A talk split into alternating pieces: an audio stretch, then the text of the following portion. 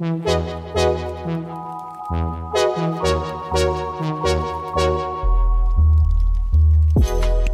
listening to Object of Sound from Sonos, the show where we bring you in tune with the music that shapes our culture. When music lives in the air, it's one thing. But when you know the undercurrents and the ideas that went into a song, when you can feel its weight, it becomes more meaningful. I'm Hanif Abdurraqib, a poet and culture critic, and I'll be your guide as we seek a deeper way of listening.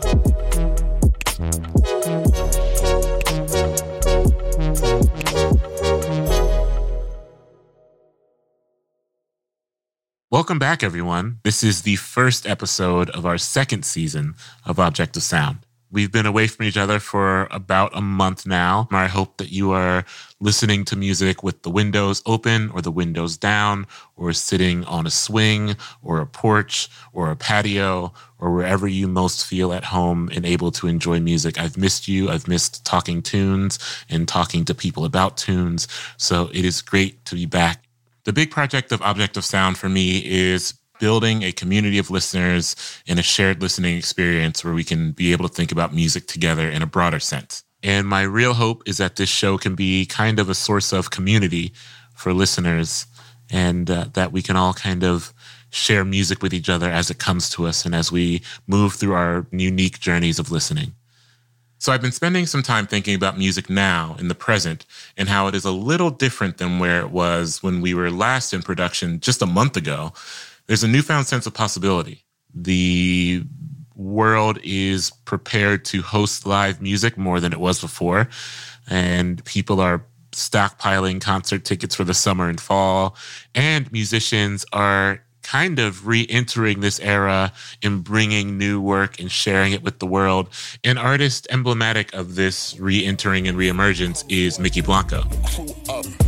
Hippie dude, he my little trippy dude. Feed me coconut ice cream and Cali shrooms. In my room, shirtless, all in my bed, phone in his hand, trying to send a. They're releasing Broken Hearts and Beauty Sleep, their first album in over five years, which comes out the same day as this episode. So I hope you'll listen to this first and then go listen to that album. You maybe know Mykki Blanco for their high profile collaborations with Teyana Taylor or Charli XCX, or if you're like me, you've known Mykki Blanco for a while primarily for their stunning, singular, high energy stage performances and the ways that their songs on record translate that energy and almost transmit it into the body of the listener. They're also interesting to me because of not only how they play with gender and presentation to the public, but more importantly, I think how they play with power. And in doing so, how they take back some power from industry and genre that maybe has not been checking for them. And that allows them some room to be high concept and creative, not just in music making, but in every art medium they take on.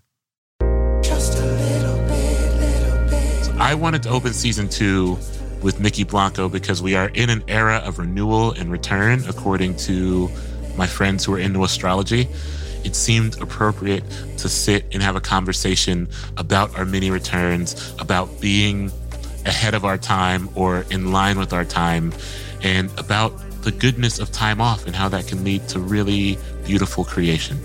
And then I will guide you through a playlist of Black, queer, and trans artists who are operating both outside of the constraints of the industry and outside of time. So you'll hear from artists like the late, great Jackie Shane and also Big Freedia, who features on Mykki's album. You can hear that playlist on mixcloud.com slash Sonos, and we'll leave a link to it in the show notes. And to close out the show, I'll tell a story about one of my favorite bands that was also, quote, ahead of their time, and how that label can be both generous to the future and selfish to the present. Think when you blink and you cannot breathe. I cannot leave. The feeling is inconclusive, so elusive, borderline down. Hi, Mykki. How are you? Hi, Hanif. How are you? I'm good. I'm good. It's good to hear your voice. For those of you listening, just a moment ago, Mykki and I decided to do this interview with the camera off, and it was good to see you briefly for a second. I loved what you said about cameras off during interviews because I do think it adds to a kind of casual. I don't need to read people's faces. I enjoy reading the reading of the voice the sonic reading. Well, yeah, it's. I mean, I to be, I think I think Zoom is horrible. Actually. yeah, you know, I've been thinking about your journey and what it is to jump back into the promotion of an album with this big of a this big of a gap. I mean, it's been a while. And uh, are you feeling full or drained or somewhere in the middle? No, I'm feeling really full. I'm really I'm feeling really full because the thing is is that at the onslaught of my career in 2012, a lot of the outlets, a lot of the people, a lot of a lot of people who are very pro queer and very they them and very like you know with the with with the moment were not with the moment in 2012. They were not with my moment. Everything I was doing was taboo, and I had to fight tooth and nail for everything. And it's like when I came out about being HIV positive, that was a very personal moment that like I had to do for my own mental health. But like now, now that years have passed, I realized how shook that made a lot of people. Like, right. I was doing it for my own mental health. I was so depressed. I thought I couldn't have a love life. So that was a very personal thing. But like now, now that I look back on it and I'm like, God, like I've really shaken the table a few damn times. even though I had a really great string of singles in the beginning, even though um, I made sure that my music videos weren't shitting because I was like, my visual language is what is going to get people to understand what I'm actually doing. Those are all really wonderful, great things. But the live show is what gave me my following. It's like it's why you know me today. Like I created an mm-hmm. like I created an unforgettable experience that would draw people to me.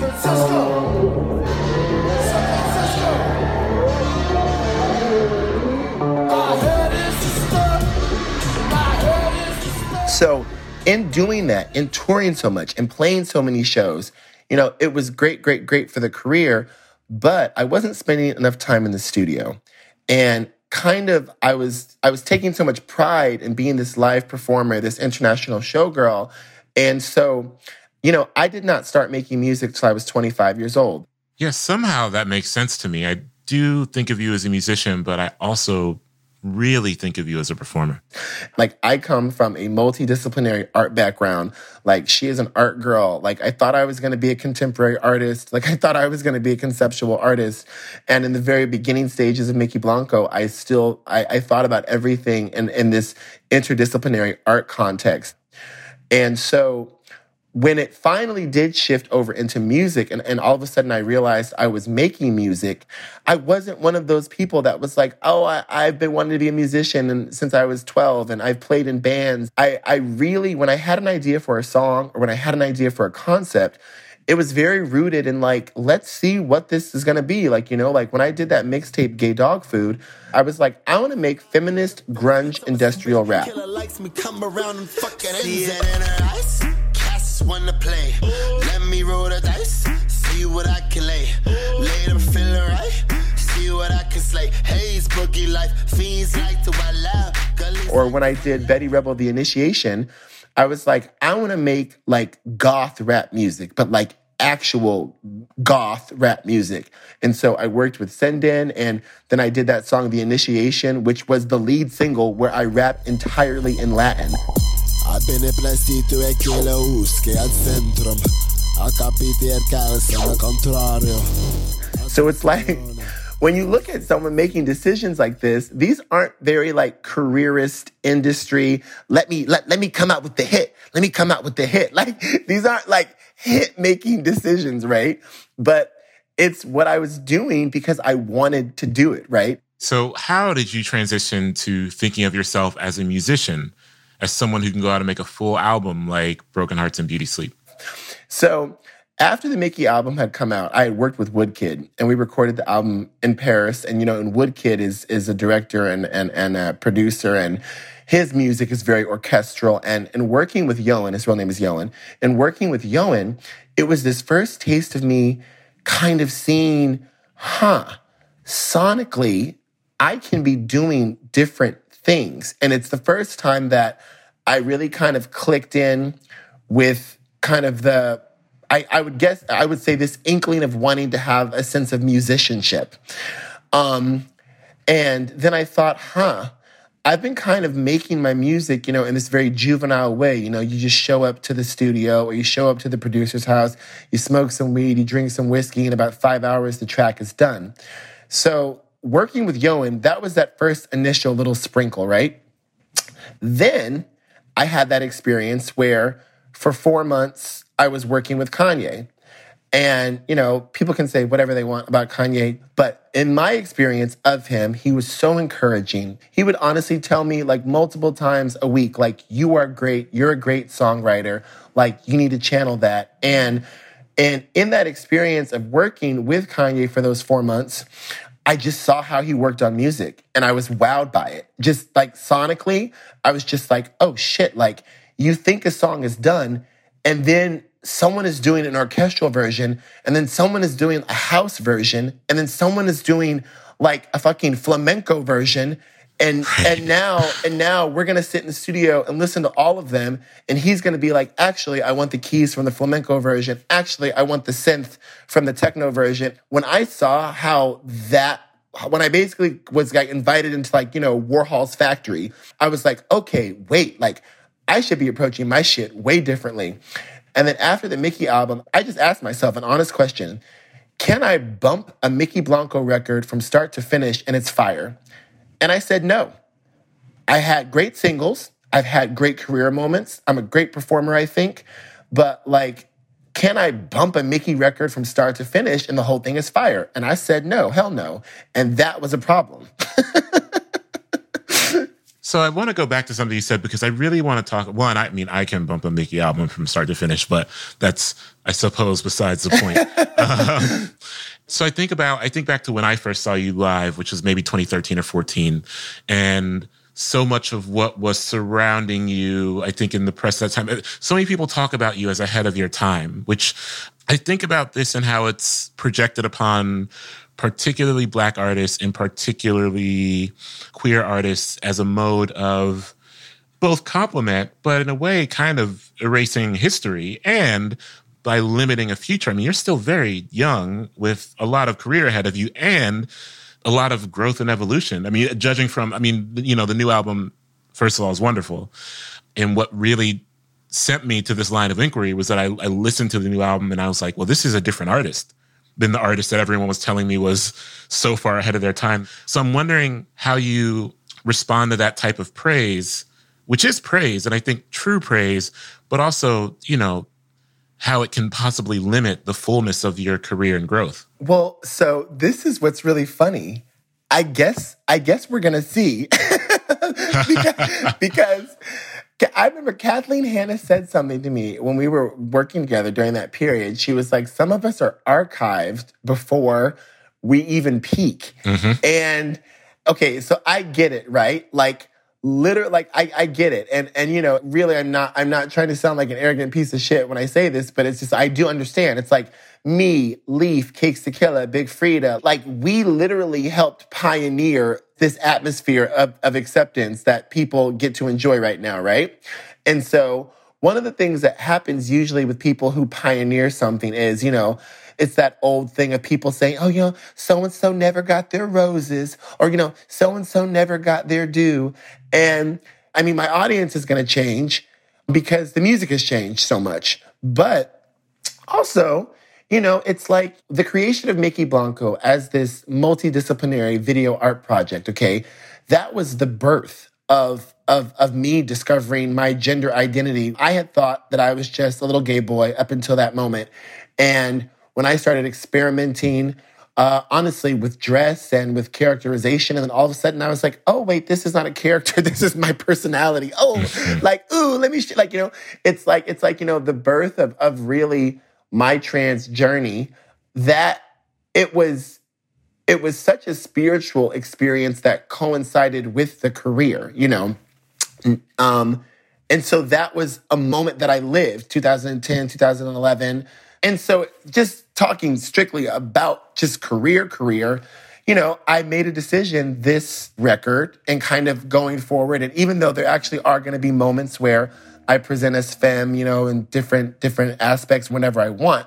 It's just not gonna be the constant that it was for the last, you know, nine and a half years just because I'm just, I'm in a different place in my life. Like I feel, I feel very whole, kind of just as I am. And so that is going to also be this interesting thing because for a lot of people, sonically, and now kind of with this image switch up, I'm going to be a brand new artist. So it's, it's going to be a surreal thing. And I look to legends, okay? Like I may not be a legend at all, but I look to people like Prince and Madonna and David Bowie, primarily Bowie. Even though I know Bowie stole a bunch, it's like he was a creative polymath, and it's like that that is mother. Like she had air, like she had eras. See, she switched it up. Like she never stayed in the same look, and it's just like I was very much like this is now that full shift where this is like a new era. I really want to talk about Summer Fling and Free Ride, particularly as a back to back. As as those like as a choice to have those back to back on the album.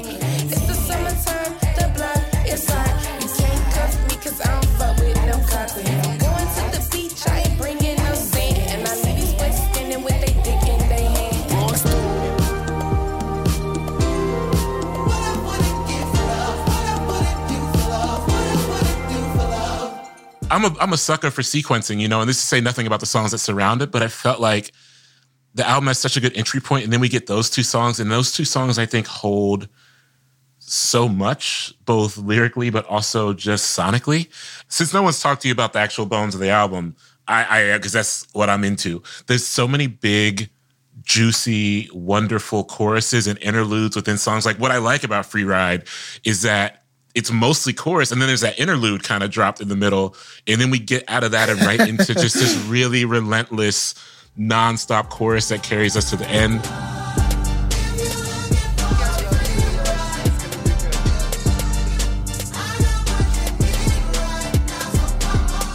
There's something about your music that has become more magnetic to me. I think perhaps as as you've evolved, and I think so much of that rests um, rests in the in the chorus space or the the intros. Like like patriarchy ain't the enemy has that, re- that really great intro that I love. I just Mike wouldn't do that, y'all. Uh, oh come on, Mike, don't play with my money. Wait, no, he wouldn't do that, y'all, would he? I think when you're younger, especially if you're in a rap lane, you're always like, okay, where my bars, where my bars super fire. You know, like, did I bring it to the table? Like, I love being black. I love black culture, right? But mm-hmm. like, I have to keep it real. Like, hip hop has never done shit for me. So like I was like, okay, I keep being celebrated in these indie lanes. I keep being celebrated in these other lanes, you know, dance music or whatever yeah, like, okay, like, what can I do? Like, I am a good rapper. Like, I rap well, but this hip hop box is not working. And like, two things that I'm into authenticity and longevity. And the, mm. and and just hip hop, like I just I kind of had an epiphany one day where I was like, "Yo, like rap, rap is like I love my people, but rap ain't doing shit for me." So, you know, it's this thing of like kind of shifting from like a, oh, how can this be the best rap song to how can it just be the best song? And like sometimes that means that maybe like I'm not on it that much mm-hmm. or I am on it in a way that fits the context of the track. And and that's something that changed for me. Like okay, like I think on the album one of the songs that I rap the best is Trust. You know, uh, what do you see when you look at me? What you think when you blink and you cannot leave? I cannot breathe. The feeling is inconclusive, so elusive, borderline, damn abusive. Hold your heart when you hold my hand. These situations we cannot plan. Faith in me, shorty, faith indeed. Let's be one, no forsaking me. I do bad, you do bad too. You point at me, I point at you. It's silly shit, it's not the vision. Crash collision. God, my witness, trust I'm in this, trust I'm with this. No bad business, I'm straight up. I can't front on the one I love. A different high, yo, it ain't no buzz. It must be love, it must be trust. I've never written a lyric that's more vulnerable than that in my entire career. And so I've just realized, you know, it's like, you will have those moments, those divinely inspired moments where you will rap your ass off on a track, and that's cool. But then you have like a track like Free Ride where it's the whole thing where I don't gotta be on it every second for it to be a good song. I wanted to ask about Big Freedia, and I wanted to particularly talk a little bit about legacy and her legacy and the legacy of some other artists who have informed your work and who I hear in, in your work.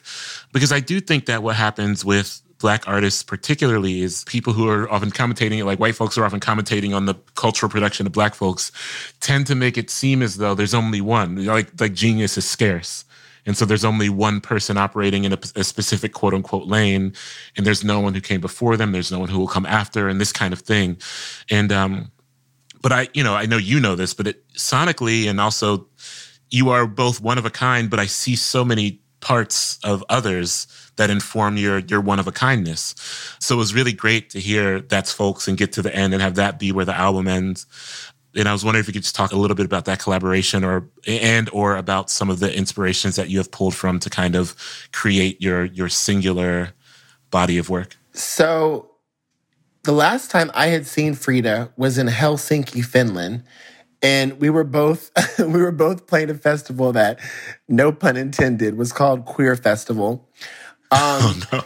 and you know freedia has had such monumental career success these last few years but freedia very much so for a long time like auntie mother big sis like like freedia, freedia was very much so just one of those international showgirls it's like you know, someone like Freedia, like Freedia was not going to wait for like the world or to wait for the United States, I should say, to catch on to bounce. It's like, girl, if people in Europe, if people in South America, if people in Asia, people in Australia are down and we got our booking agents and we making money on tour, like, you know, get, you know, get it.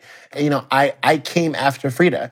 I mean, in a career, in a life as an artist, of just having the mentality of not waiting for and not being concerned with people catching up do you still feel like now you're not waiting for anyone and just doing your own thing? Or do you feel like you've got enough of you're beloved enough or checked for enough now well that you're that people have caught up a little bit?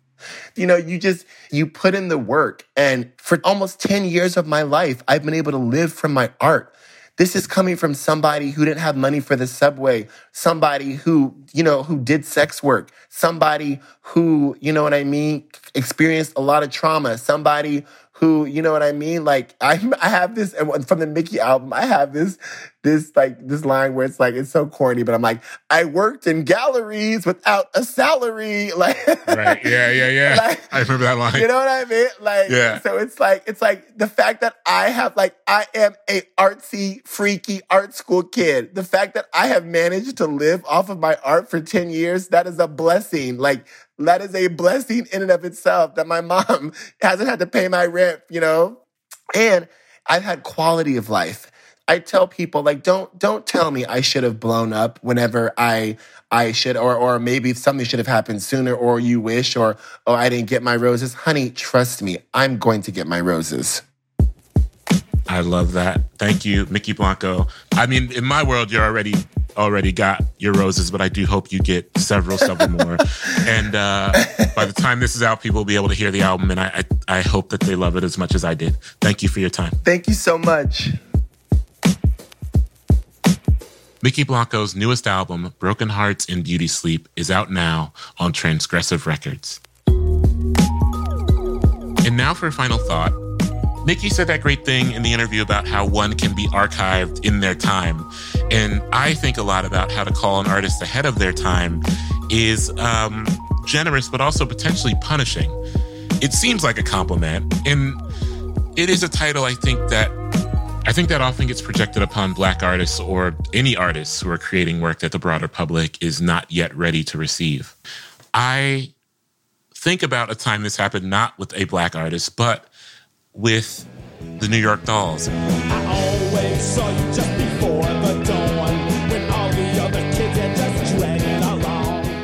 In my home, I have this photo of the New York Dolls very, very early, where they're like wearing suits and hanging out of the car in New York with these Tommy guns.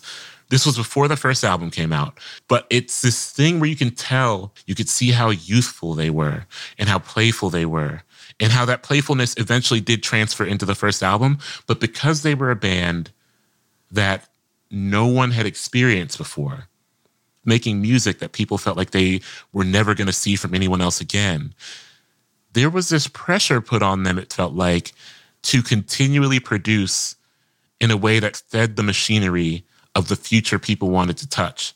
And one thing I worry about now with young Black artists in particular is how expectations can really crush an artist's ability to create on their own terms.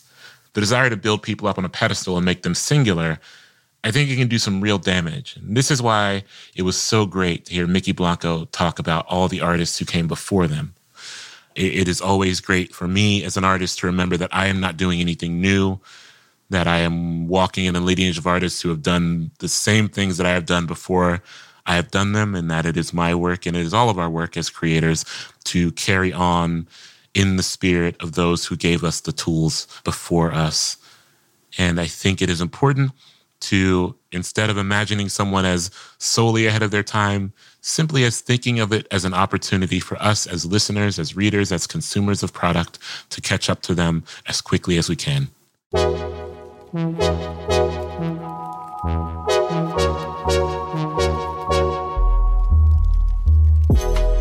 You're listening to Object of Sound from Sonos. Big thank you to our guest this week, Mykki Blanco, for bringing singular exuberance to the show. If you want to hear all the music and the full version of the show, you can listen on Sonos Radio or find us at mixcloud.com slash Sonos. And while you're there, we recommend you check out The Lighthouse, a new radio station from Brian Eno containing both new and unreleased works, which you can find exclusively on Sonos Radio HD. Go to sonos.com slash sonos dash radio for a free trial. You can find our podcast on Apple, Spotify, Stitcher, or wherever you listen. If you like what you hear, go ahead and rate it and share it with your friends. This is a communal thing, music discovery. So tell us what you like about the show and what you're listening to. Let us know your thoughts in an email at objectofsound at sonos.com. Follow us on Instagram and Twitter at Sonos Radio. This show is produced by Work by Work, Scott Newman, Gemma Rose Brown, Babette Thomas, Mayari Sharina Ong, and by me, Hanif Abdurraqib. The show is mixed by Sam Baer. Extra gratitude to Joe Dawson and Saida Blount at Sonos. I'm always talking about music online on Instagram and Twitter at Nif Muhammad. Thank you so much for listening, and thank you for being a part of the show.